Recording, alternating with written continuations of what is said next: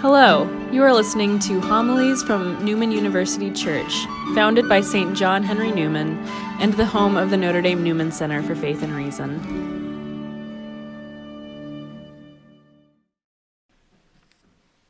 I grew up in a small town in western Massachusetts. Massachusetts is the state that Boston is the capital of. So people say, oh, Boston. Like, no, not Boston. I grew up in a small town as far from Boston as you could get. I could ride my bicycle to the New York state line in 10 minutes from my house. We were anything but city. Though I was not from a farm family myself, many of my classmates were. We grew up in town. The very first school trip I took in first grade when I was six years old was to Jimmy Wolf's dairy farm. Jimmy was one of my classmates. The very last school trip I took was to another dairy farm as we studied in high school uh, the local economy of our county. So, though not very agrarian myself, I could hardly plant a seed. I grew up around the rituals and the images of farming.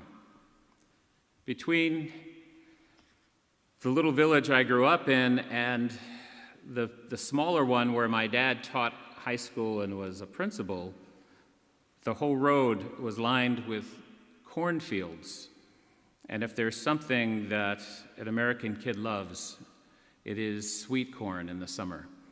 And growing up in more of a mountainous area, our farms were not the big agribusiness of the American Midwest. They were small family farms with people struggling to make it. But corn was a big summer crop. It planted late, grew fast. And then, sometime in mid to late August, the, the corn was amazing.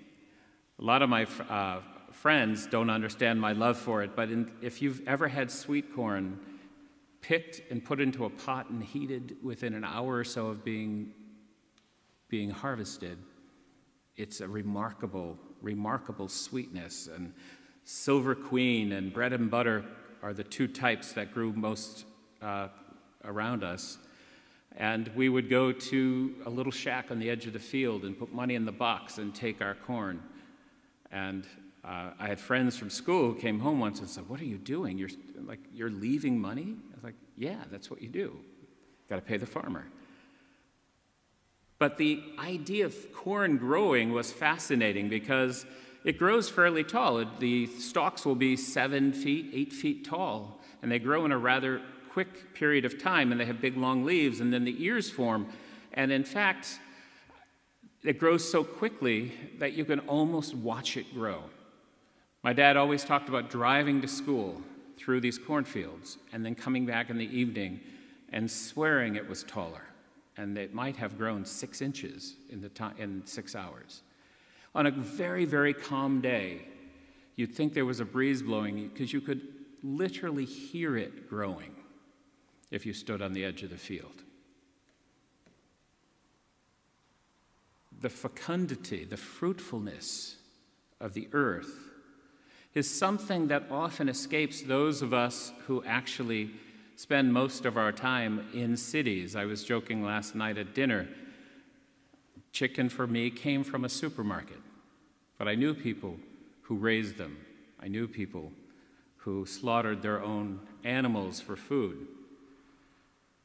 But there is something about the agrarian images, the farming images that we get out of Scripture that is powerful. And I believe one of the most stunning passages of all of Scripture is the one we heard from the prophet Isaiah, or Isaiah, Isaiah as I thought I heard it said, that God is speaking at the end of a long passage of Deutero Isaiah about the effectiveness, the efficacy of his own word. And saying that just as the rain comes down and moistens the earth and brings forth fruit, so his promise is that my word cannot but go forth from me, do my will, and come back successful. We first saw this in Scripture in Genesis, in the very first words of the book of Genesis, where over the chaos, over the void, the Word of God float, uh, floated and brought forth the fullness of creation. And we know it in the person of Jesus Christ, the Word who went forth and came into our world to bring God's healing and God's peace, and to bring salvation for us all as He entered into the world as one like us, entered into the reality of human suffering, and brought the fullness of humanity back to the Godhead, and brought salvation for us and for all of creation. How do we participate in that? How we become active members of that salvation is the work of a lifetime. We know that in this parable, which is told and then explained in the reading that I just, just presented, we can see ourselves, hopefully, as those people who sometimes do not produce the fruit of salvation in our lives. Do not speak words of hope. Do not present acts of kindness and justice. And sometimes that, that word that is planted in us is carried away so quickly nothing happens. But more often, I think we find ourselves in those second two presentations where that first hope burst forth. That first sense of joy creates a burst of enthusiasm, and yet we, we tire quickly or we get distracted. But the promise of God is that we will produce a hundredfold, sixtyfold, thirtyfold, not just individually, but collectively as church, for we are not just alone in this world, collectively, we are the living body of Christ, that one who came into our world to bring healing and hope and salvation.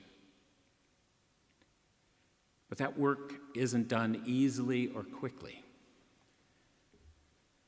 In the 1970s, Henri Nouwen was a popular spiritual writer, at least in the United States and Canada.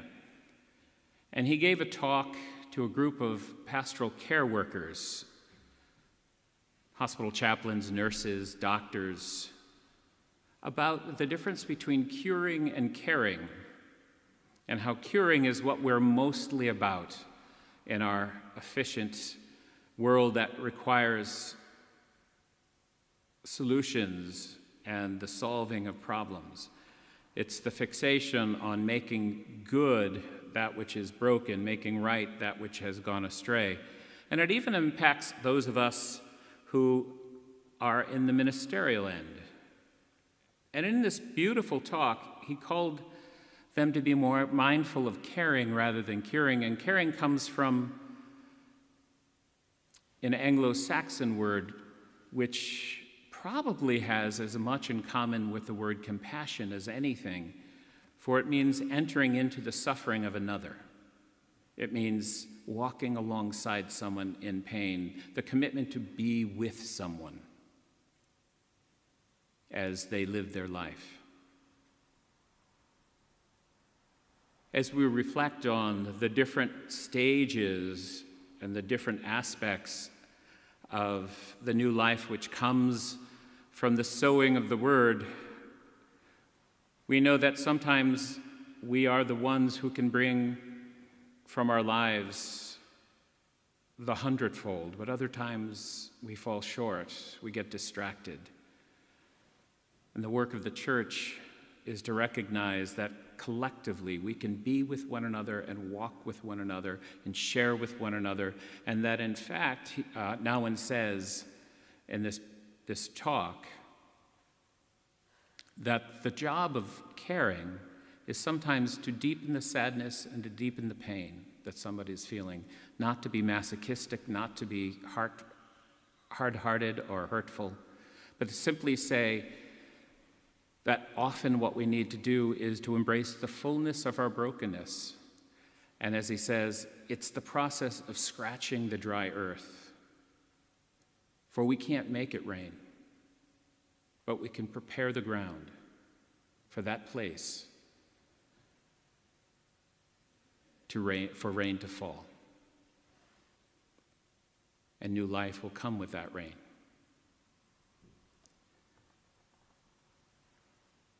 If we recognize, as St. Paul tells us in the second reading, that all of creation is groaning for the salvation of God, that we as Christians participate not only in our own salvation and the salvation of one another, but we are prime movers in the salvation of all the world, of all of God's created glory. We have to recognize at times when our friends and our colleagues and those we go to church with are crying out in pain and to walk with them, sometimes not able to, to bring an ounce of solution, but simply to recognize that we share a common source of sadness, our own human melancholy. But we also must recognize that we have a responsibility to the created glory around us, and that the earth cries out as the ice caps melt. The earth cries out as temperature rises. The earth cries out as the very things we do to produce food through chemicals and through um, agricultural uh, products to, to increase yield pollute our rivers and pollute our waters. The earth, all of creation, cries out for a human hand to walk with it, to help it heal, so that it too can enter the fullness of glory as God anticipates for it. Also in Genesis, we read that we have been given dominion over the earth, but the fullness of Israelite kingship is not unbridled power. It is husbandry, it is caring, it is concern, it is that transformative element of love that makes all things better. In this complicated walk of being a Christian, we're called to make all things better by opening our own hearts to God's redeeming love, by embracing the Word, by scratching our own souls so that we create a place where the roots of that word can, can tie in more deeply. And we're called to walk with one another, to bring healing and hope and peace and a taste of the fullness of God's salvation, a salvation He deeply desires for each and every one of us. We know the victory is won.